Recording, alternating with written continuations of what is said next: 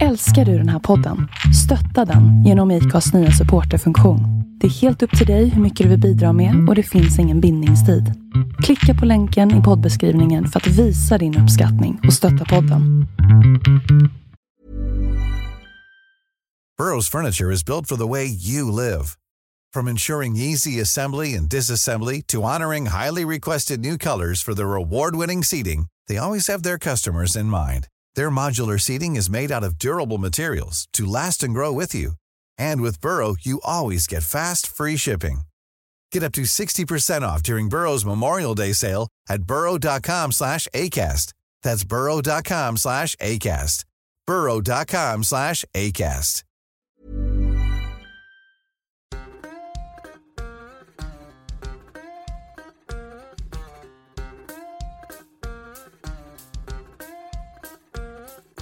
Det har jag med. Så det är Okej. så.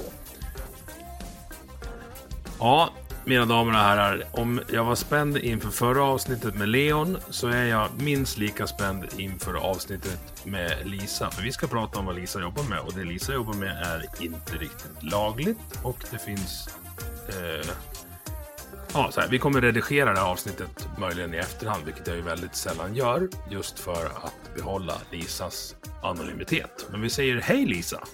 Hej! Men du heter ju inte Lisa, för du heter ju något annat, antar Ja, jag. det stämmer. Och anledningen till att du är anonym är att... Ja, så här, vad ska vi kalla din yrkesroll? Det finns ju massa ord. Jag vet inte vad som är politiskt korrekt. Finns det något politiskt korrekt sätt att, att beskriva det? Eller får man bara fråga, vad, vad kallar du dig? Jag kallar mig för sexarbetare. Det är ett ganska, Ja. det är så internationellt vedertaget. Sexarbetare, sexworker. Det är det som rörelsen kan man väl säga har bestämt är det mest lämpliga ordet. Och det kan innefatta väldigt mycket. Jag hade ju ett samtal med Patricia eh, som finns på Twitter också. Och hon, eh, ju, hon vill ju kalla sig nakenmodell. Hon vill inte kalla sig sexarbetare. Så det finns lite olika vad ska man säga, det finns lite olika termer, men sexarbetare innefattar i, i princip ifall du arbetar med någonting som har med sex att göra. Ja. Och, och redan där så börjar det ju bli liksom så här lite spännande. Eh, tycker jag. För det här är, det här är spännande. Det här, jag jag eh, trampar försiktigt ner på den här stigen idag, vilket jag sällan gör när jag, när jag spelar in podd. Men vi får se var vi hamnar. Jag är i alla fall väldigt glad över att du vill vara med, för du var den som fick mest frå- efterfrågningar när jag skrev på Twitter, för du är, du är ganska aktiv där och det var ganska många som, som tyckte att jag skulle prata med dig. Ah, Så jag är jätteglad att vi kan, att vi kan göra det här. Mm. Men, vad, alltså, så här, vad kan man berätta om dig då? Vem, vem är du? Ehm, jag skulle säga så här, jag är väldigt, väldigt vanlig och det är det som jag, som jag tror gör folk lite förvirrade. För man, även jag växte upp med en bild av det som man kanske när jag var ung och så här skulle ha kallat för prostituerad eller liksom något sånt där ord. Att man har en, man har en bild i huvudet, den som har målats upp via media och det narrativet som man väljer att driva, framförallt i Sverige där vi har en sån här, vi hatar det så mycket. Man jagar sexarbetare aktivt från myndigheters håll, även fast man kallar oss utsatta. Eh, Så om man då visste, alltså man träffar mig till exempel, eller pratar med mig, eller när jag skriver på Twitter eller på bloggen eller vad det är, så blir folk ofta lite förvånade över att hur ganska normal jag verkar. Det är faktiskt en kund som sa det till mig en gång. Han bara, alltså du är ju så här normal. Jag bara, eh, tack, eller vad ska jag svara på det? Så det är väl lite det, det är alltså ganska vanlig. Men med ett ganska ovanligt jobb. Ja, men precis. Jag borde ha det som min så här, nya säljgrej. Så här. En vanlig tjej med ett ovanligt jobb. För du, alltså, jag blir förvånad över hur av... Alltså, jag borde kanske inte bli förvånad, men du låter så avslappnad till det. För det du håller på med är ju en... en dels olagligt. Jag kanske inte är världsbäst på att följa alla lagar och regler heller. Men det, det finns ju en stigmatisering av sexarbetare som är ganska omfattande. Men det känns inte som att den kommer åt dig. Jo, jo, jo, absolut. Jag pratar gärna om stigma och sådär. Det, det är en stor del i det, min aktivism. För det är ju också ett, en titel jag har valt själv, är att säga att jag är sexarbetaraktivist. Och där, Mm. Alltså jag kanske inte, jag kanske inte eh, utsätts för det i samma utsträckning som många andra sexarbetare. Jag tror det är svårare för till exempel utländska kvinnor som kommer till Sverige framförallt då för att, för att jobba. De upplever ju nog stigmat i mycket större utsträckning, för det är de som främst jagas av polis och myndigheter. Skickas till SOS och liksom förstör deras business, tar ifrån dem deras inkomst, traumatiserar dem och så vidare.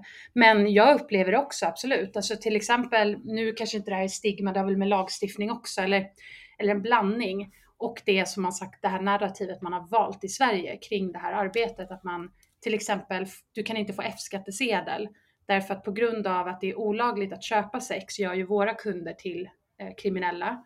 Och då säger Skatteverket att det här är inte en hållbar verksamhet. Vilket väldigt många sexarbetare gick ut och sa att det här är så konstigt för jag har hållit på med det här och så har folk sagt då, ja men du vet, tre år, fem år, tio år, femton år. Och så säger man att det inte är hållbart. Så att det är mm. lite så här, men det, det, är väl, det är väl sådär att det, det ska göras så svårt för oss som möjligt. Vi ska, ju, vi ska ju skatta på våra inkomster, men vi får inte F-skattsedel. Men hur löser man det alltså? Ljuger man för Skatteverket om vad man, vad man håller på med? För utan att du betalar in skatt så blir du ju liksom verkligen parallelliserad. Mm. Och uh, hur, hur löser man det? Alltså det, det... Här, behöver, in, behöver inte gå in på dina detaljer, men jag antar att du har en bild av hur, hur den vanligaste lösningen är. För man ja, vill ju ha pension och liksom sjukförsäkring säkert. Precis, precis. Och det beror ju lite på hur man jobbar. Vissa kanske bara jobbar så här ett par gånger i månaden eller någonting. Eller att man har ett annat heltidsarbete och så. Och då tror jag inte att man kanske eh, anstränger sig i lika stor omfattning som att eh, som man gör om man till exempel arbetar med det på heltid eller att det är ens enda inkomst. Men det går ju då att påstå att man gör någonting annat. Man kan kalla det för, jag vet inte, någon slags friskvård eller något åt det där hållet. Eller så kan man ju uppge att det är det man gör, men då får du ju inte F-skattsedel, men ändå. Så att det finns väl lite olika, olika sätt och vi, vi som jobbar med det, vi brukar ändå hjälpa varandra. Så kommer någon och säger att ja, jag, vill, jag vill betala skatt, för det, det ska man ju göra. Det, det är så tråkigt med dem som lever något slags här inom villfarelse om att man, man kan ju leva gott på pengarna i många fall om du, om du sköter din business bra. Och att man då liksom shoppar upp allting och inte tar något, ja man tänker inte framåt så att säga. Och det är samma som jag brukar säga, det är många som, eftersom jag skriver den här säljarguiden på bloggen, där jag ger mycket tips om hur man ska, hur man jobbar tryggt och säkert och så här. Då har jag ju sagt det också att en sak som är viktig att komma ihåg är att om du blir offentlig så är det ju här någonting som kan komma fram. Så har du någon så här om du typ vill bli politiker i framtiden så måste du nog tänka till en och 14 gånger innan du ger in i det här. Mm. För det kan ju verka som väldigt, väldigt lätta pengar om du är liksom 20 och ja, så att det finns, det finns baksidor och de hymlar inte jag med. Nej. Vi, vi kommer till dem. Jag skulle vilja bara etablera bilden av, av var du är idag, alltså uppväxt, hur, hur gammal är du ish på tio år när och, och så och när börjar du med, med att sälja sex? Uppväxten var, jag skulle säga ganska så medelklass, ganska typisk svensk familj. Så när jag till exempel ska testa ett argument och tänker på vad det normala så här, svennen så att säga, hur de tänker, då brukar jag använda mina föräldrar som en slags motpol. Och för de är så svenska man kan bli, skulle jag säga. Så jag testar ofta på dem så här, för att se, okej, okay, det här är ungefär hur folk kommer tänka. Då är de en ganska bra representation. Sen mm. så, eh, jag hade väl ungefär samma bild av sexarbetare när jag växte upp som de flesta svenskar har, vilket är en av anledningarna till varför jag anser att vi måste nyansera den bilden. Och det har jag sett lite som min uppgift på något vis.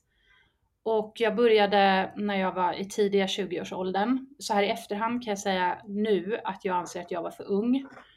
Så jag skulle, jag skulle aldrig avråda någon från att inte göra det, därför att jag vet att det inte funkar. Man kan inte säga åt någon att inte göra något. Utan, men däremot så skulle jag nog säga att det är bra att, att uh, vara hyfsat vuxen eftersom det är ganska det finns ganska många baksidor och det här man tror att så här, ja, men det är det våldsamma kunderna som är det största problemet. Så nej, det är det inte. Det är mycket annat som, som kan eh, mm. ställa till det.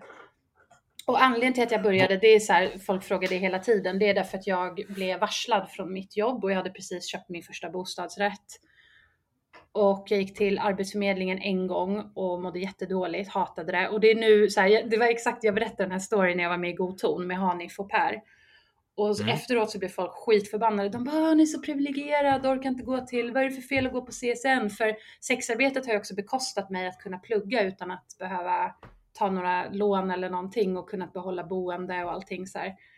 Och då tycker folk att man är privilegierad. Men vad fan, om, skulle inte du också göra det? Det är det, att om du trivs med någonting och du kan leva på det och göra andra saker som du drömmer om eller dina passioner eller någonting. Då skulle alla göra det. Så om någon svarar det när du lägger ut det här sen, om någon kallar mig privilegierad så, säger, så kommer jag bli eh, jag blir triggad av det. Visst kan man tycka det. De bara, men tänk på alla fattiga och tänk på alla som är utsatta. Ja, men det är ju därför jag gör det här. Det är därför jag pratar. Jag pratar för de som inte orkar, kan eller vill prata för sig själva. Mm. Och jag känner många som har råkat illa ut. Jag har tusen historier, jag har kontakt med många av dem som inte mår bra och som till exempel är i desperat behov av pengar. De har lånat pengar av någon skurk någonstans och hamnar i klorna på skumma typer och allt sånt här. Jag är inte liksom, jag lever inte i någon bubbla om att man, alla springer runt och köper dyra handväskor och, och flyger fram och tillbaka till exotiska länder. Det är inte det det handlar om. Jag ville bara, det är en disclaimer. Förlåt, du ville säga mm. någonting och jag avbröt. Jag bara, nej, nej, nej. Det var, det, alltså det var ju det. Frågan var ju vad driv, drivkraften var där i, i 20-årsåldern. Ja, att inte behöva gå till Arbetsförmedlingen. Ja, nej, dit kommer jag heller aldrig gå igen kan jag säga. Utan det, det, är, det är förnedrande. Det är sjukt förnedrande. Det är mycket Ofta. mer förnedrande än att sälja, i ditt fall då skulle det väl bli röven liksom. Men det är inte... Ja, då går jag nog hellre till Arbetsförmedlingen. Okej, okay, okej. Okay, ja. Each to their own. Ja. Eh, nu fick du mig lite så här, ja men nej, nu fick du mig lite offside här. Det är inte så många. Men då. Eh, varifrån kom tanken? Ja, i, ja, om det bara var i huvudet. Åh oh, gud, okej. Okay. Ja, gå vidare. ja, ja. Eh, det måste ändå funnits någon slags tröskel Eh, det är en två, tvådelad fråga. Det måste finnas en tröskel innan man liksom väljer att sälja sex, antar jag. Och liksom, hur går man till? För du sa ju inte till Arbetsförmedlingen att vänta, kan ni avisera mig något jobb på någon, någon, någon schysst sylta? sylta. Jo, eh, alltså tröskeln, det här, det är också en vanlig fråga och jag har så svårt att svara för att jag minns inte exakt hur allting gick till. Jag minns att eh, jag läste mycket så här andra sexarbetares annonser för att få en bild, för jag visste ingenting. Jag visste inte vad, vad tar man betalt, vad, hur gör man, vart annonserar man och så vidare. Och sen fick jag hjälp av en kompis med att ta så här foton och lite sådana grejer. Och eh, sen vet jag exakt, min första kund minns jag ju, men jag minns inte exakt hur jag kände. Så jag vet inte om, om det är någonting, antingen var det skitjobbigt och jag har förträngt det. Eller så är det bara så här, det är över tio år sedan så att jag kanske jag kanske helt enkelt har glömt. Men jag utgår ifrån att ja, du var någonstans runt 20 år. Du måste ju ha varit sexuellt aktiv ganska många år innan så att du var liksom bekväm i... Eh, jag, kan ha, jag kan ha fel, men det är liksom en fördom att det är någon som gillar sex som kan tänka sig att, att jobba med det. Ja. Eh, jo, men alltså lite så här äventyrsfull är väl ganska bra att vara eh, inom en viss till en viss gräns kan man väl säga. För att är du för äventyrsfull så kanske du är väldigt impulsiv och du kanske fattar dumma beslut och, och sådär. Men eh, sexuell, ja, jag tycker om människor. Alltid varit intresserad av människor. Jag gillar män väldigt mycket. Jag, så här, sånt som bara har typ manliga vänner och, och jag vet inte, jag växte upp med tre bröder, så jag kanske som ensam, ensam tjej eh, så, så att jag vet inte om har en så här grabbig sida på något vis. Men eh, om du kommer till frågan så här, har du blivit utsatt för sexuella övergrepp eller någonting så kan jag direkt säga att nej, det har jag inte. Och um, jag har liksom inte varit med om någon sån här, något trauma som har gjort att jag försöker, du vet, man säger ju så här att många som råkar ut för sånt tenderar ju att söka sig till samma situation, men att då istället vara den som kontrollerar situationen. Man vill återuppleva traumat, men man vill kontrollera hur det sker på något vis. ett slags självskadebeteende. Och det har, upplever inte jag att det är. Och då kanske du säger som många Gunillor på nätet har sagt så här, ja det kommer sen, du kommer komma på sen och då kommer du hamna på psyk och allting. Ja men ja, vad ska jag säga, om, om det är så, om det ligger någonting så här dormant där så, ja det vet jag inte nu. Gunillor, vad är det? Mm. Är det... Är det prussiluskor du pratar om då? Ja lite så, det var en Gunilla som frågade varför ingen har ringt SOS. Eh, Vad är SOS i allt detta? skrev hon och var jätteupprörd. Så här. Och sen kom det upp det här att det blev Gunillor blev ett uttryck vi myntade i sista måltiden. Mm. Då kom vi fram till att inte alla Gunillor sa vi. För, så det har blivit lite av en term för mig nu att man säger det, Gunillor. Du pratade om, om eh, att du använder dina föräldrar som exempel på när du ska ta fram argument, eller när du ska prova ett argument. Och du Mm. pratar om dina bröder. Vet de om vad du jobbar med? Ja, det vet de. Hur, hur, hur berättar man det? Så nu är jag, jag är ju pappa. Hur berättar man för pappa? Ja. Man, eh, man blir outad av sin lillebror. Ja, Ja. tack brorsan, typ. Det är så här, min lillebror, jag älskar honom, han är världens finaste människa, men han är så ganska explosiv när det kommer till känslor. Så han fick veta det här och blev jätteupprörd och ringde till mina föräldrar eller våra föräldrar och liksom bara i en slags panik och även till mellanbrorsan. Och sen den enda jag fick berätta för själv, det var faktiskt äldsta, äldsta brorsan. Men de andra fick jag inte ta det beslutet. Och egentligen så här i efterhand, just då var det ju skitjobbigt, men så här i efterhand så är jag glad att det hände. För jag vet, jag har alltid tänkt så här, "Ja, ska jag göra det nu när det är bra tillfälle? Och så varje gång så hittar jag på någon ursäkt för att inte ha gjort det. För det är ju skitjobbigt. Det är för liksom, bra, jag vill inte sabba den här stämningen. men lite så, för att vi, vi är väldigt nära i vår familj. Så att det var jättesvårt att komma på hur fan gör man? Så på ett sätt nu, så efterhand när traumat, alltså det jobbiga är, är över, så eh, är jag glad. Vänta, jag måste, nu min hund börjar skälla på folk som är förbi. Vänta, kom gubben.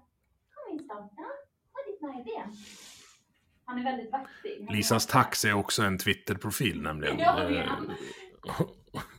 det är honom alla vill se och prata om, men inte prata om min jävla familj. Hej gubben. Nej, jag märkte det när jag ställde frågan att du skulle vara med och frågan om folk hade frågor. Så kommer det, de frågorna kommer via DM, så folk törs ju liksom inte ens publikt liksom ta i dig så att säga. Nej, det där, det där är jätteintressant. Eh, jag har ju sökt, jag har ju startat en annan business, en sån här rådgivningsbusiness. Och då frågade jag på Twitter om någon hade eh, kontor, för jag vill hyra ett kontor, ett litet rum liksom.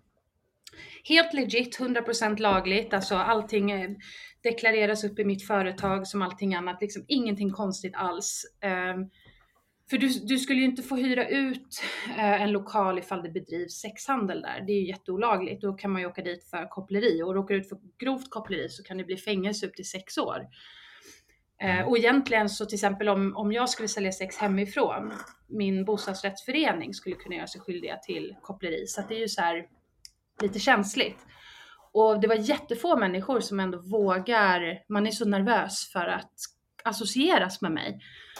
Det var samma när jag, när jag, när jag skulle skaffa Winston, så var jag också så här att vill ni befatta er med mig offentligt? Liksom? Får jag berätta, att, får folk veta att det är ni, eran ja, hundavkomma och sådär?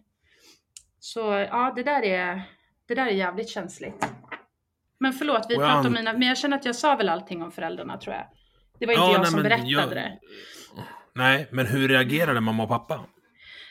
Um, alltså, mamma ringde mig och så pratade hon lite så här normalt. Och sen till slut så bara säger hon det, så jag antar att för henne var det också så här att hon försökte hitta liksom modet att säga att vi vet. Och det var ju ingen idé att försöka förneka eller någonting och någonstans var det nog en lättnad. Och sen hade vi ett eh, långt samtal, jag åkte hem till dem direkt och eh, vi satt och pratade i flera timmar. Och då gick det bra. Så att i början var det här klassiska eh, fördomarna som man har. Det hade mina föräldrar också. Och nu är de så här värsta sexarbetaraktivisterna, fast, fast, fast inte öppet. Tyvärr, men nu är de så här, åh jävla lagstiftning, och så här, fan. Och så hände ju det här med Paolo och allting liksom. Så mm, nu är det bra.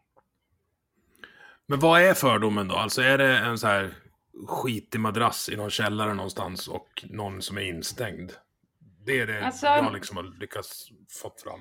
Ja, men det, det visste ju de att det inte är jag. Alltså för då borde de ju ha märkt någonting annat. Däremot så är det nog lätt att man tror att vad gör du för att orka med? Vad händer med dig? Vad träffar du för personer? Hur otrygg är du? Behöver du knarka liksom? Såna, det var lite mer åt det hållet. Eh, eftersom de vet att jag inte var inlåst så var det inte det Mm. som var... Ja, för det, alltså, och det är också frågor som jag har skrivit upp här framöver. Typ de du, du, du räknar upp nu. Eh, men... Vi, så här. Hur ska jag formulera det här då? Jo, men alltså det är ju uppenbart efter 20 minuters inspelning att det du gör är ju fullkomligt frivilligt och du tycker om det. Mm. Men så har ju, så har ju alla, alla inte. Alltså, Winston, vad håller du på med? eller hur? Han är vakttax. Ja, det är bra. Jo, alltså du verkar må bra av det. Av ditt jobb. Du verkar gilla ditt jobb. Mm. Eh, och jag, jag dras liksom mellan... Alltså inställningen till att sex är någonting intimt och kärleksfullt. Men jag vet ju alltså... Jag har ju också varit 22. Då kanske det inte var kärlek varje gång snoppen åkte fram. Liksom. Snälla säg inte snopp. Nej, Ja. okej. Nej, ja. Vad ska jag kalla det? Nej, jag tänker inte Nej men jag kalla det något förstår. annat. Nej. Ja. Eh, och samtidigt så är det ju som jag sa innan, att det är ju inte så att Arbetsförmedlingen till någon som har varit, ja men nu har du varit arbetslös i 18 månader, då måste vi matcha dig mot hela arbetsmarknaden. Har du tänkt på att man kan knulla och få betalt? Det Mm. kommer ju heller liksom inte hända, så det är ju inte en, en, ett vanligt jobb. Eh, men samtidigt, vem, vem fan är jag och liksom pracka på någon annan mina moraliska aspekter på hur jag tycker sex ska vara? Alltså, jag tror också, det är lite så här, eh, om, man, om man ser sex som någonting som ska ske bara i ett, i ett eh, fast, stadigt förhållande och sådär, så är det helt okej. Jag, har inga, jag har inga åsikter om det. Eh, däremot så, och jag, alltså jag vet inte, jag tror inte att, alltså nu för tiden, jag tänker inte så mycket på det där. Jag går inte runt och tänker så här, åh gud, är, är det någons fru som blir bedragen och hur blir det så här? Alltså jag, jag tror, jag tror att jag borde ha gjort en podd för tio år sedan också. Jag tror att det hade blivit annorlunda svar faktiskt då. Eh, men eh, alltså, nu ser jag det väldigt mycket som ett jobb. Så jag tänker inte, du vet när folk börjar prata om sex så blir jag såhär, vadå? Jag, jag ser, alltså, det är klart att jag fattar att det är en stor del i det, men det är så, det är så standard. Alltså, det, är så här, det är inget konstigt för mig längre. Jag tror, jag tror att det vore intressant att prata med någon som kanske är lite ny eller, eller sådär att ställa sådana frågor till på något vis. Jag skulle gärna höra något sånt. Om någon vågar. Ja, alltså det hade jag gärna lyssnat på också, eller kanske till och med eh, spelat in. Du pratade om, om sexköpslagen. Eh, och den svenska sexköpslagen är vad jag förstår ganska unik i världen. Det är några som har tagit efter, om det är danskarna som är på... Nej, danskarna tänker väl Nej, ha nej, nej, lag, nej, men, nej. nej. Men berätta hur den är konstruerad och hur den påverkar sexarbetare i Sverige. Yes. Eh, hur den är konstruerad är att man 1998 la fram ett, eh, ett förslag som grundade sig i, alltså det är det som blev sexköpslagen idag. Det man gjorde som var lite så här sneaky var att man bakade ihop den med lite andra så här lagar om i princip mäns våld mot kvinnor om man ska hårdra det. Så det blev lite som en paketlösning som man röstade igenom. Och alla partier, jag, vet, jag kommer inte ihåg exakt, jag vet vad att KD bland annat, de ville inte ha den här lagen utan de ville att det skulle vara olagligt även att sälja. Vilket är lite så här intressant så här i efterhand. Men sen 99 då trädde lagen i kraft och vad den innebär är ju att det är olagligt att köpa sexuella tjänster men det är inte olagligt att sälja. Och då tänker folk så här, eh, vad tjafsar ni om? Det du gör är ju inte olagligt och sådär. Och, men det blir ju det i förlängningen. Och sen då att man från regeringens sida och egentligen alla partier står ju bak, alla riksdagspartier står ju bakom lagstiftningen som den ser ut. Och så är det ju flera då som vill skärpa den. Märta Stenevi gick ut eh, för någon, någon vecka sedan eller två och sa att nu måste vi klassa sexköp som våldtäkt och sådana saker. Många vill skärpa så att fängelse är minimum i straffskalan och sådär. Ehm, och det här internationellt så kallas det här för den svenska eller den nordiska modellen. Och Sverige var mm. först med det här. Så det finns ju länder där det är lagligt, alltså olagligt att sälja och köpa. Men Sverige var först med att, att äh, sälja ska vara då lagligt. Sen har ju andra länder tagit efter, Norge, Irland, Frankrike bland annat. Och i Frankrike och på Irland så har man noterat extrema ökningar av våld mot sexarbetare i och med att lagen infördes. Sexarbetare känner sig extremt otrygga. Det är, det, det är dåliga, dåligt betyg. Tyvärr i Sverige är det här svårare att få statistik på därför att vi har inte samma starka organisationer för sexarbetares rättigheter som man har i de här länderna. Så vi har inte riktigt Men vad beror det på då? Beror det på att de kan, alltså de sexarbetarna där kan inte anmäla för att en anmälan blir i princip ett erkännande av den egna illegala verksamheten. Vadå varför vi inte har organisationer? Nej, inte ni, utan de, de i, vad sa du, Irland? Att, ja, att där, där det är olagligt var... även att sälja? Nej, nej, nej, nej, nej. Irland är, de har tagit efter den svenska modellen. Det är alltså ah, okay. lagligt att sälja men olagligt att köpa. Så vad den här lagstiftningen har gjort är ju att delvis så plockar du ju bort kunder som annars kanske skulle köpa sex som då är sådana som helt enkelt inte vill begå ett brott. Och mm. då, det söker sig väl en större andel kunder då som skiter i om de begår brott eller inte och som kanske också begår andra brott. Så ofta till exempel när, när staten så att säga kommer ut och ska säga titta vad sexköpare är onda, många av dem är dömda för andra brott. Ja, men det är ju lite så att du, du liksom du måste väl korsa någon slags gräns för att begå vilket brott som helst, även om det är ett idiotiskt moralbrott. För i sexköpslagen så finns det ju inget brottsoffer. Så um, skulle jag få kontakt med polisen, peppar peppar, så, och de skulle haffa en kund till mig eller någonting, då skulle inte jag ha rätt till skadestånd eller sådana här saker. Utan då klassas sexarbetaren i det fallet som ett vittne. Så vi har ju vittnesplikt och vi måste överlämna våra datorer, mobiltelefoner, de har ju rätt att göra husrannsakan, sådana här saker. De har rätt att ta saker i beslag helt enkelt. Och det här är ju någonting som vissa partier också vill ändra på, att man ska införa brottsofferstatus. Och alla de här grejerna man gör, lagstiftningen som den ser ut nu, men också eventuella skärpningar av den. Allt det det gör är ju att det är ju för att få bort oss. Så man säger hela tiden att vi vill få bort eh, efterfrågan inte utbudet, men det är ju, vi, det är ju oss det straffar. Det är ju vi som blir av med vår inkomst. Det är vi som inte kan till exempel fråga våra kunder, vem är du? Du måste verifiera din identitet innan jag åker hem till din lägenhet i Hökmossen. Det kan inte vi göra för då säger de, nej men det känns otryggt. Jag vill inte berätta vem jag är mm. för. Och sen också håller journalister på att låtsas vara sexarbetare och samla in information. Så nu, alltså så mycket jag får frågan så här, är du polis? Är du journalist egentligen? Och så här. Nu har ju inte jag riktigt det problemet så mycket eftersom jag är väldigt så här, etablerad. Alltså, jag har ju hemsida och jag sitter i poddar och med sådana här saker så det är inte, men det händer fortfarande och det hände väldigt mycket i början att folk var så här nojiga över det och vill inte lämna ut eller så här, man blir skickad till adressen mitt emot och så sitter de och tittar på en för att se att man verkligen är en, en tjej som kommer. Så att mm lagen, lagen gör oss extremt otrygga, men eh, ska man också dra det lite längre så är det så att den, den eh, ämnar ju att ta bort vår inkomst, att göra det så jävla svårt för oss att jobba för, så att vi slutar. Och det har ju regeringen själva erkänt.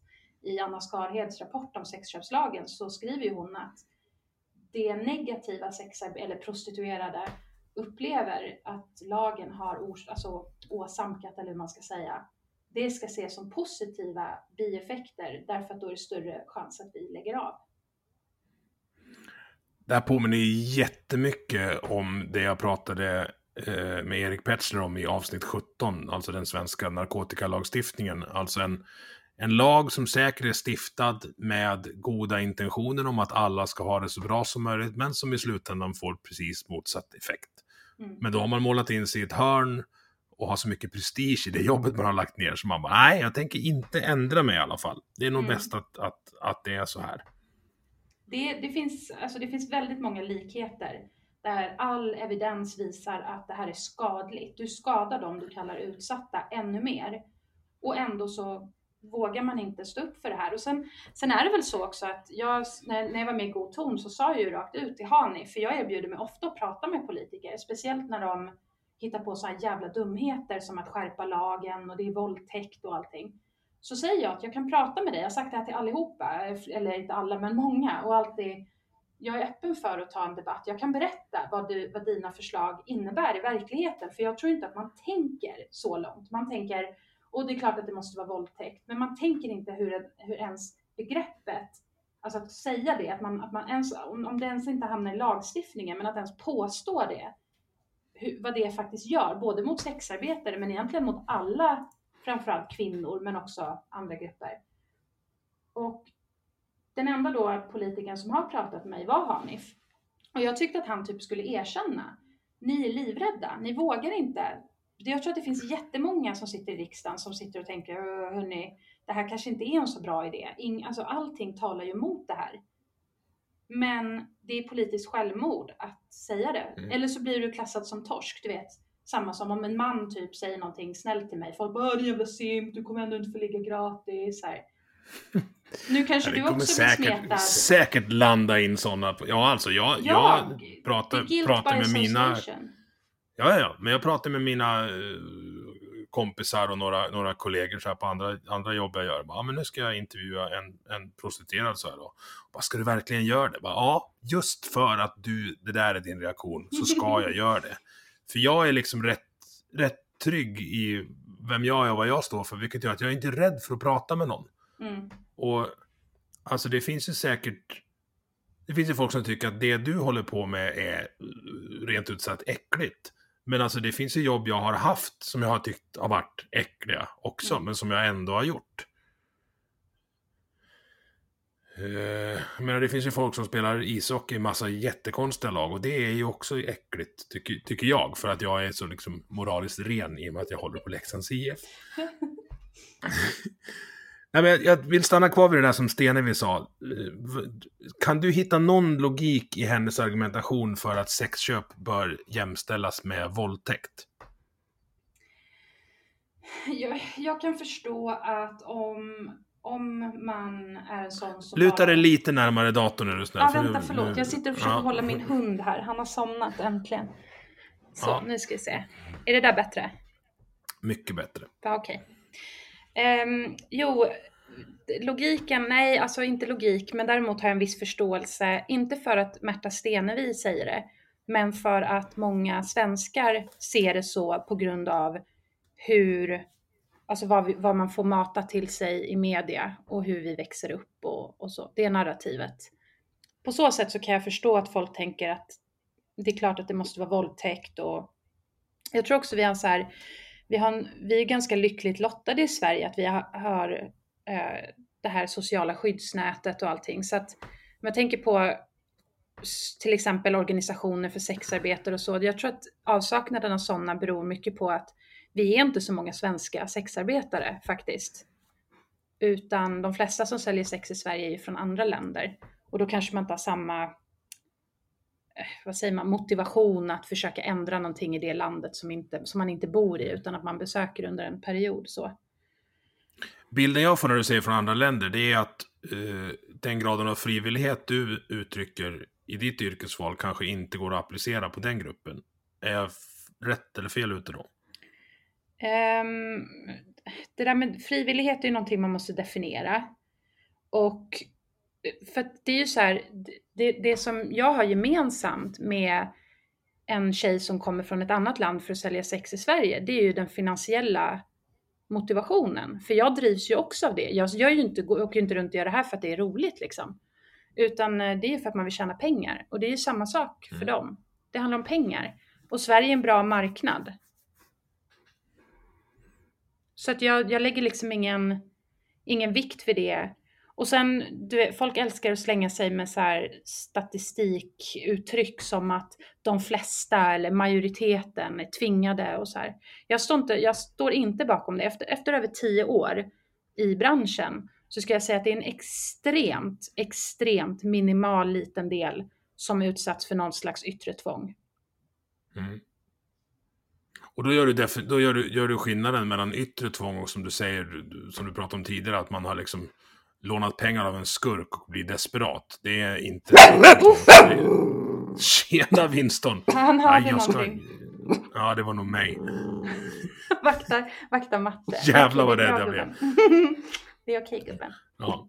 Nej men så yttre tvång kontra eh, att man sitter i skiten själv. Gör du någon skillnad mellan de liksom, Definitivt. incitamentstrukturerna för att kliva in i branschen? Ja, Eh, det är ju också så här att folk kan ju också säga att de anser att det inte är frivilligt att sälja sex ifall du gör det för att till exempel ha råd att köpa narkotika eller att du gör det i någon slags här, tvångsbeteende på grund av x antal psykiska diagnoser, självskadebeteende, sådana här saker. Det är fortfarande frivilligt och det, det eh, spelar ingen roll alltså hur fattig du är om du gör det för att tjäna pengar och att du är fattig. För det här, är ju, det här ser man ju ofta i media och speciellt efter Paolo Gate som jag kallar det.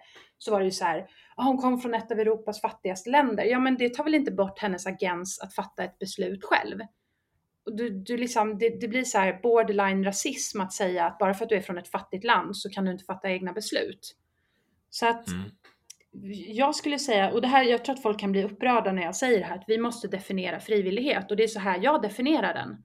Och oavsett om vad personen gör med pengarna så är det ju ingen som har rätt, tycker jag, att ta ifrån dem deras inkomst. Vad ska de annars göra? Mm. Det är ju så här, för många sexarbetare så är det här det minst dåliga alternativet. För i Sverige, om du säger att du är svensk då och du säljer sex och inte mår bra av det, så har du ju ofta alternativ. Du är ju inte helt ute på bar backe om du, om du skulle säga nej men jag vill inte göra det här längre. Nej, det finns, det finns ju lediga jobb, alltså okvalificerade jobb, mm. eller vad man ska kalla det, hela tiden. Mm. Uh, ja, jag, jag förstår din, din tankeverksamhet. Och återigen så drar jag en parallell till till avsnittet med Erik, nummer 17 där, som jag kan rekommendera alla att lyssna på. Att eh, lagen kring narkotika, och det, jag är mer påläst runt den än vad jag är runt, runt sexköpslagen i och med att jag har debatterat det några gånger och poddat om det också. Mm. Men den gör ju ingen skillnad på bruk och missbruk. Nej. Utan den definierar som allt bruk som missbruk. Mm. Precis som då Stenevi säger att all form av sex där det finns en monetär transaktion i bakgrunden är, är våldtäkt och ska, ska då betraktas likadant som en överfallsvåldtäkt. Och det, mm. Det tror jag inte det tror jag inte landar liksom i takt med det som kallas det allmänna rättsmedvetandet. Jag tror, att, jag tror att Svensson i stugan fattar skillnaden. Och då är frågan varför en politiker med vad? En hundring i månaden i inkomst inte fattar det. Mm. Det måste ju grunda sig i någon slags eh, men, moral, inte moralpanik, men en moralisk kompass som kanske inte, nålen sitter fast på, eller vad man ska säga. Men vad uttryckte är, jag har inte lyssnat på det avsnittet, men nu när du nämner det, det ska jag jag gillar honom, han är grym.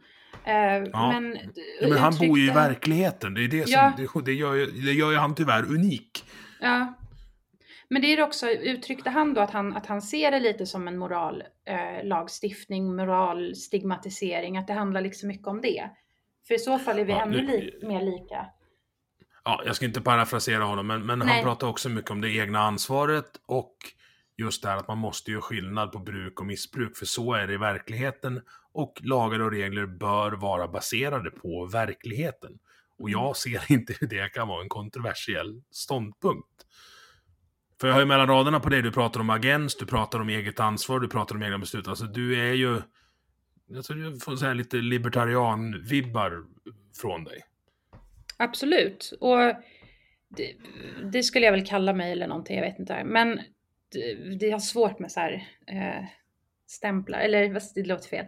Men skitsamma, men det, det som också är lite intressant med narkotikalagstiftningen är ju också eh, hur man vad säga, alltså ordval man använder. Så till exempel då att alltid säga att man missbrukar narkotika och så spelar det ingen roll om du är liksom hero, heroinist på gatan eller om du röker braj någon gång. Mm. Jag tror att, att skilja på de här sakerna tror jag gynnar alla. Och det är därför jag blir så jävla förbannad så ofta, så jag blir på riktigt arg och vissa har fått uppleva det tyvärr. Men därför att man, det känns som att det är så ohederligt att låtsas som att allt är likadant. Hur hjälper det de som är utsatta? Om du anser att det jag gör är exakt samma sak som att eh, ta hit någon 16-årig tjej från någonstans som inte förstår språket och sen liksom säljer henne på löpande band från någon, från någon äcklig lägenhet liksom. Det, det, mm. vem, vem tjänar att, att, på att det här liksom, att det inte särskiljs på? Det är väl mycket bättre att kunna identifiera problem. För jag säger inte att, att jag tycker att om du till exempel har problem som gör att du säljer sex, att, det liksom att de hör ihop på något vis. De behöver ju fortfarande hjälp. Och det är där vi, vi, det är där vi borde lägga mycket av, vad säger man, alltså kampen i. Tror, alltså de här personerna som mår dåligt, tror du verkligen att det bara en dag kom det en sexköpare och sen blev allt skit? det ligger ju någonting annat bakom, ofta väldigt många olika saker. Bland annat att vi har jävla ingen psykiatri i det här landet som ens går och, alltså det, det är pinsamt. Jag har själv mm. varit i den där svängen. Jag vet jättemånga som har det också. Det är under all kritik. Där har vi någonting att diskutera. Inte sitta och säga att det är äckliga gubbar.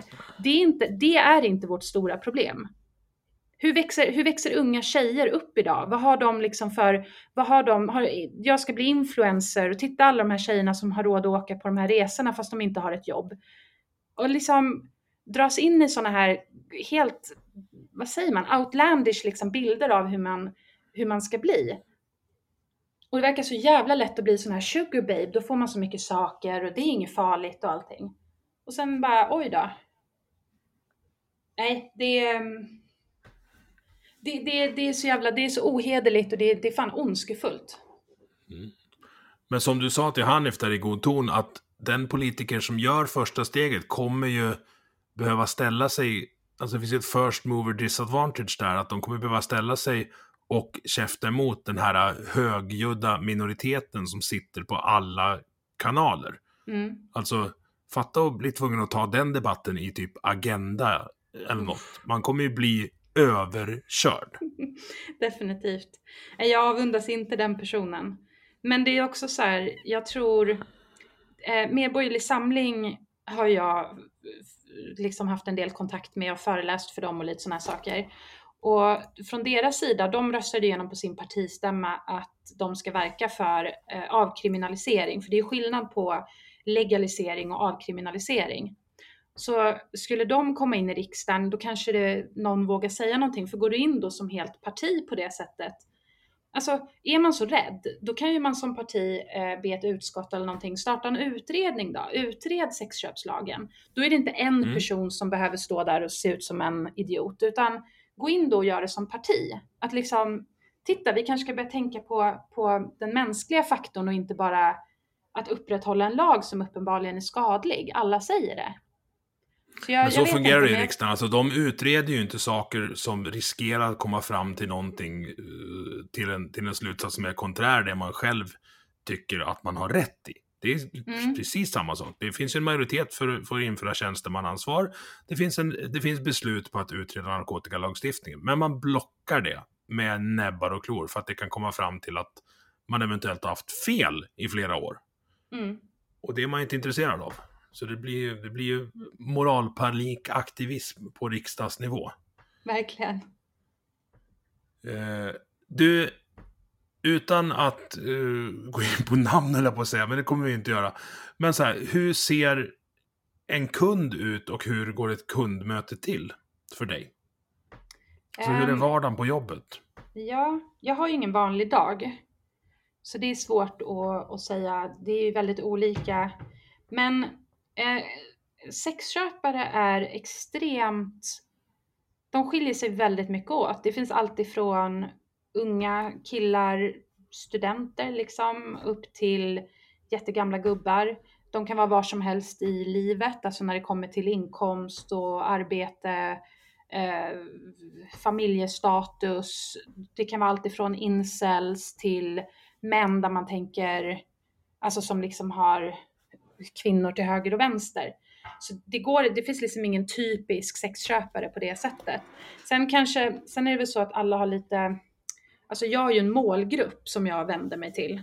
Och det är ju någonting som jag har arbetat fram mig till i, i, under alla år jag har hållit på, att jag har hittat liksom vad trivs jag bäst med för typ av kunder. Så mina kunder kanske är lite mer lika än, ja, än alla sexköpare. För det är ju inte alla som skulle träffa mig, alltså välja att göra det. Delvis för att jag är lite gammal nu.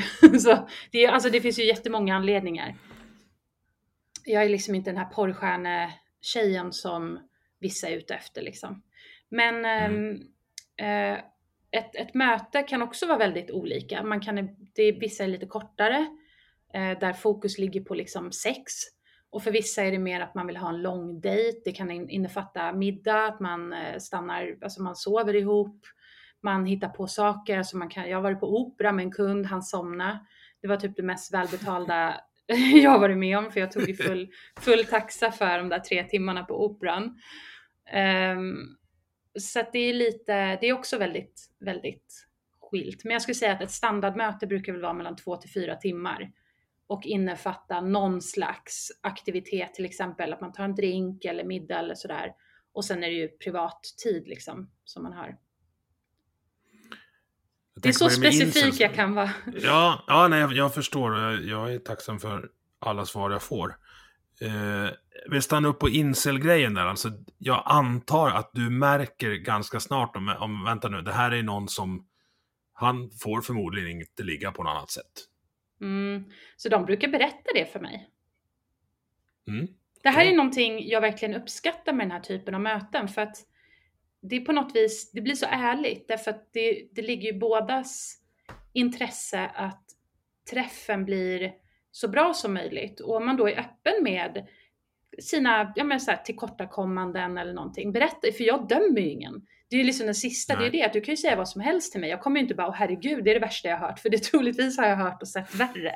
Men det är så här, det är på något vis ganska bekvämt så, så att då brukar de säga att det kan ju vara att man är till exempel i oskuld och så liksom äldre än, jag skulle aldrig träffa någon som är under 18, men säg att du är uppemot åldrar där det kanske börjar bli lite jobbigt att vara oskuld i, om vi säger så. Mm.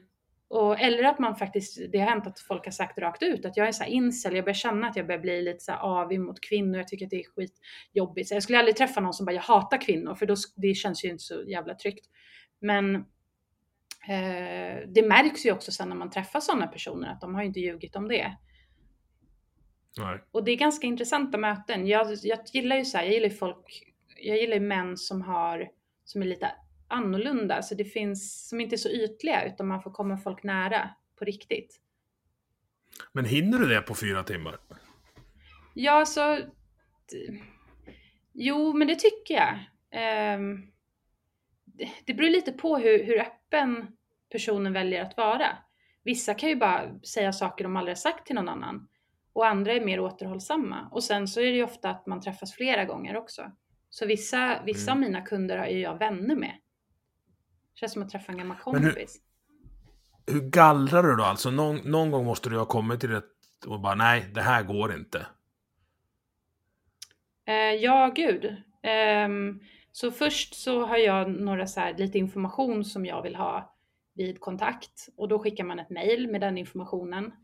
Och med det så får jag en liten, väldigt så här, en extremt liten uppfattning om någon. Sen så har jag skrivit ner mycket information om mig och mina krav och regler eller så här, på min hemsida. Och det märks ganska snabbt om någon inte har läst. Det är någon så här, mm. det blir någon superkraft att jag bara okej, okay, jag märker direkt att det här är inte. Och har man läst allt det, då tror jag att den personen också kan fatta sig ett, en bra bild av att kommer vi att trivas ihop? Liksom, passar vi ihop så med det hon skriver? Och sen efter det så hörs man på telefon och det är också för att delvis kunna ställa lite fler frågor men också för att höra någon, för det kan ju göra ganska mycket. Det har ju hänt att folk har hört av sig och varit jättetrevliga på mejlen och sen när jag pratar med dem på telefon så får jag så här, oh my god, det här är inte en bra idé. Så att det, det är mycket magkänsla. Och varje gång, jag kan säga så här, varje gång jag har haft en magkänsla att någonting inte stämmer och ändå har jag tänkt att nej, men jag gör det ändå, så har det visat sig att magkänslan hade rätt och att jag borde ha låtit bli. Så att man ska inte underskatta magkänslan när det kommer till människor så.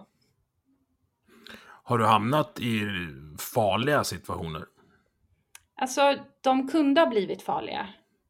Eh, jag har inte Mm. råkat ut för någonting, men det hade kunnat gå illa. Och att jag satt mig i situationer där jag varit väldigt sårbar. Och sen har jag råkat ut för personer som har liksom gått över gränser som, som vi tidigare hade varit överens om. Och sen har de liksom tänkt att vi pushar gränserna lite. Och det är ju väldigt obehagligt och då får man ju verkligen bevis på den här fight or flight, vad säger man, inbyggt i psyket hos människor, att man, ja, hur man agerar i en krissituation. Så den, den fick i alla fall bevisat att den, den är högst eh, aktiverad hos mig om det, om det behövs. Så jag är redo Ja. för ryssen. det är inte jag. Eh, nej, jag är inte det heller. Jag, nej, jag, här, skulle de komma så kommer jag bli inställd att jag ska försvara, försvara Stockholm och bara nej, du, jag åker till fäbon och låser in mig. låt staden falla. Offra Ja, ja, ja. Stockholm. Ja, Fan, så jävla. Stockholmsrasister. ja jag hörde någon, eh, var det Flashback Forever som pratade om Napalm över Östermalm som tydligen är en punklåt. Jag tycker det låter, ja, nu ligger mitt hemregemente på Östermalm. Men vi, eh, skit i, skit i Putin nu.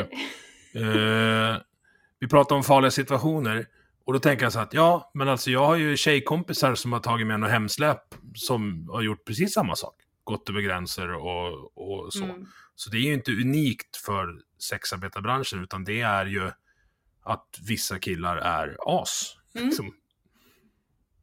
Jo men så är det, men, men sen finns det såklart en lite större risk eh, i och med att om, om man tänker på, det finns en, eh, jag kan inte uttala hans efternamn, men han heter Jordanis i förnamn och jag kan säga det högt för han är dömd. Då får jag säga det va? Mm.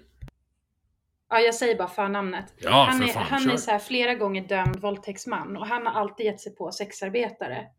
Och där, där sådana här personer som uppenbart är helt sjuka i huvudet och är troligtvis någon slags sociopat, psykopat, våldsbenägen, alltså du vet, det finns, det finns ingen räddning för den här personen. Sådana här personer kan ju söka sig till sexarbetare på grund av att vi ofta Eh, eller så här, man tänker, ja det är ingen som vet var de är någonstans. Alltså, du, du har inte berättat för någon vart du är. Eh, de är ofta personer som kanske har ett, ett eh, lågt, vad säger man, socialt skyddsnät bland familj och vänner och så. Speciellt då, han gav ju sig på utländska tjejer enbart. Mm. För då vet man att de har ju inte sin familj med sig hit och ja men så här, lite svårt med språket. Utländska eh, sexarbetare tenderar också att lita mindre på polisen. Det är någon så här, det är något, alltså troligtvis om man kommer från ett land med lite mer korruption och sådär. Man inte litar på myndigheter. Så då är det alltså mindre, mindre risk att de kanske anmäler de här brotten och så vidare. Så det kan ju finnas ett stort mörkertal hos hans offer. Så på så sätt så är det såklart att vi på något vis kanske, vill man verkligen skada en kvinna då är det ju kanske lite lättare att få en sexarbetare att komma hem till en än att hitta någon på Tinder eller på krogen. Mm.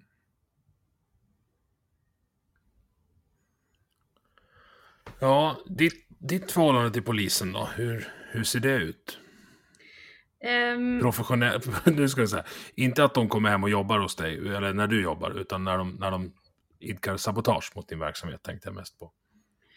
det, det så här, förut så sa jag ofta att vi ska inte skylla på polisen för de agerar ju på våra politikers lagstiftning. De gör bara sitt jobb. Men polisen har ju i större och större utsträckning själva bedrivit någon slags, någon slags eh, liksom kamp mot det här. Eh, polischefen i, Göteborg eller Malmö, jag kommer inte ihåg, Erik Nord. Han har ju själv drivit liksom opinion genom att få folk att ta ställning till huruvida sexköp är frivilligt, eller alltså så här, sexarbete är frivilligt eller inte. Eh, för att inte nämna Simon Häggström som alltid är ute i media och berättar hur jobbigt han har det och allting. Det handlar ju oftast om honom själv. Ehm, så, På så- sedlighetsroten Stockholm va? Just det. Ja. Fan bra, sedlighetsro, Alltså. det ska vi använda. Alltså, Heter det jag inte satt... N- Nej. Han jobbar på NOA. Ja, okej. Vi hade ju så här det som kallas för prostitutionsroten tidigare i Stockholm, men de la ner. Vilket var trevligt. Så han gick över till NOA då. Och det är de som mest då driver de här. Det är de som sitter och häckar utanför det de kallar för bordeller. För om det, om det är fler än en sexarbetare som jobbar i en lokal så är det en bordell i svenska, är svenska liksom, ordlistan. Och då blir det en ansvarsöverskjutning på fastighetsägaren, va? om jag inte... Nej, alltså först så tittar man ju på om det, om det pågår någon slags människohandel. Men där är vi också det här svåra i att man inte skiljer på människohandel och stöd och hjälp. För jag, det är jättemånga i, som egentligen borde vara, som liksom är mina hallickar, om man verkligen drar ner det till vad, vad kopplerilagen säger, så är ju mina vänner mina hallickar. Eh, min bostadsrättsförening är min hallick, Vattenfall som jag tyvärr måste betala el till, de är mina hallickar, staten är min största hallick eftersom pengarna, alltså skatten jag betalar in kommer ju från sexarbete. Så Mm det, det där är... mm, Det är ga- ganska mycket som blir orimligt när du, drar, när du drar det till spetsen. Där. Ja, verkligen, verkligen. Så, att, så att det är väl det man tittar på först när man, när man då attackerar de här så kallade bordellerna. Och sen så är det väl så att en fastighetsägare eller en hyresvärd i det här fallet, då säger man ju så här att om inte du sparkar ut den här eller de här personerna, så då kan man då bli åtalad för koppleri. Så att du gör ju... Och på vilket liksom- sätt skulle det hjälpa dig att du också blir hemlös om du redan är i en utsatt men- position? Det är så jävla dumt. Mm. Jag googlade sedlighetsroten här och håll Ja. i dig. Sedlighetsroten är en äldre benämning, eller sedlighetsbrott är en äldre benämning på brott mot lagstiftning som syftar till att befrämja personlig moral, dygd och begränsa laster, främst kring sexuella relationer och spel. Och jag bara säger, staten ska ge fullkomligt fan i min moral, min dygd och mina laster. Det har den inte med att göra. Nej. Låt mig vara. Mm. När lades den ner då? Åh. Eller bytte den bara namn? Ja, den har bytt namn. Det är ju eh, åt- 84. Okej, åh jävlar ändå. Shit. Ja, ja, ja. Sedlighetsbrott betecknar ett svenskt lag för brott som kunde såra tukt och seglighet. Mm. Men det var ju då, alltså, det var ju då när, det när det var olagligt att vara otrogen också. Var med i Jaså? de här, bland de här. Ja. Oj. Det, det är alltså så här. Otukt, koppleri, tidelag och olaglig pornografi. Men, när, men tidelag är väl lagligt nu för tiden? Jag vet inte. Jag har tror inte det. googlat. Jag tror faktiskt att tidelag är lagligt. Undrar vem då som drev den kampanjen i riksdagen? Bara hörni, ska vi inte ta och göra la- tidelag lagligt igen? Det, hallå? Jag skulle kunna chansa på några riksdagsledamöter, men då kommer jag bli tvungen att blipa. Ja, jag vet ett parti som börjar på C som kanske kan... Eller är det L som är lite... Ja, ja, ja nej. Mm. Mm. Nu känns det som att vi är, vi är en bit från ämnet, men jag tycker Ja. att jag har fått svar på, på massa, många av mina frågor och fått en insikt. Och vad bra du är på att snacka om det. Tack. Alltså jag förstår ju att du, du vill inte framrösta som aktivist, men det känns som att du har hamnat där eh, per automatik. Hur ser, vi avslutar med att, hur, alltså hur ser sexarbetsaktivismen ut i Sverige och vad ser du framöver? Sen har jag en avslutande fråga efter det också. Okej. Eh, hur den ser ut nu så, vi har ju organisationer men ehm, jag tror att det är, lite, det är lite svårt. Vi är inte så många och de flesta pratar ju inte om det. De flesta vill inte eller kan inte eller orkar inte sådär. Så därför har väl jag tagit på mig lite någon slags sån roll och är glad att jag är helt fristående. Jag vill inte kopplas till någon annan för då, jag vill inte behöva tänka på vad jag säger. Jag vill säga det exakt vad jag tänker och inte bli så, vad säger man, få någon munkavel eller någonting. Mm. Och hur det ser ut i framtiden så tror jag att, alltså lite har det varit för mig så här med Twitter bland annat och ehm, min Patreon lite grann, men den är ju mer så här för att tjäna pengar. Men, men Twitter, då är det lite för att visa att vi är också människor. För det är så lätt att man ser sexarbetare som några så här mytiska varelser som egentligen inte existerar. Eller vad liksom, är det verkligen personer? Man pratar om oss som att vi inte finns. Alltså att vi, ja. Eh, så jag vill att visa lite på att titta, vi är också så här, vi har också familj, vi är också vänner oftast. Vi har, ja men, vi har liv utanför. Vi är, vi är inte vårt jobb. Och det är väldigt lätt att glömma, tror jag på något vis. Så framtiden, jag tror, jag tror att jag ser en förändring. Jag upplever en förändring. Personer som du, när du säger så här, ja men jag vill bara prata. Eh, du har ju inte tagit ställning till någonting direkt, eh, upp och ner. Men det märks ju att folk är mer villiga att prata om det. Och det ser jag som väldigt positivt. Jag tror på avkrim.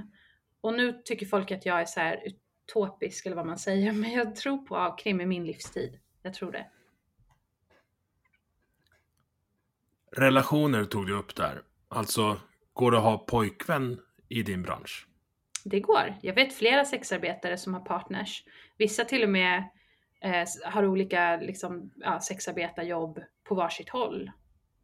Och är ihop mm -hmm. och mhm. träffats genom sexarbete. Sen kan det ju vara att man gör porr eller vad som helst, men så det, det finns absolut. Det kanske, det krävs ju lite, alltså det är lite speciellt. Det är det ju självklart.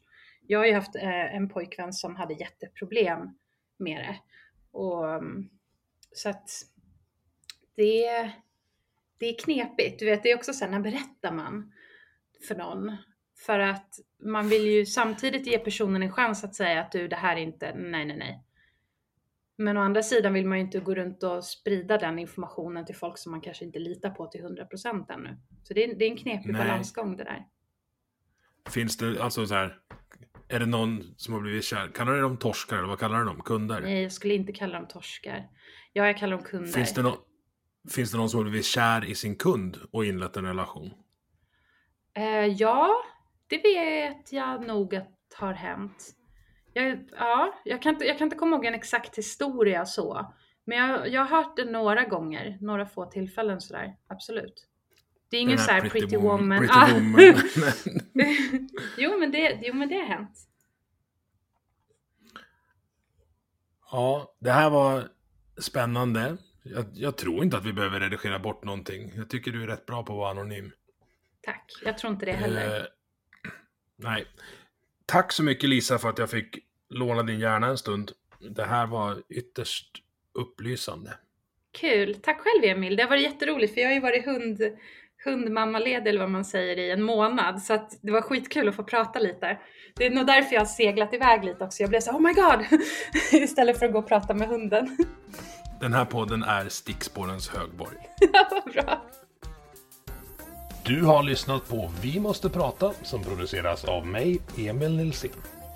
Tycker du om det du hörde? Dela avsnittet med dina vänner och på sociala medier. Vill du stötta podden kan du göra det via Patreon där du hittar den på patreon.com snedstreck vi måste prata i ett ord. Eller så swishar du en slant till nummer 123 671 46 79. Vi hörs!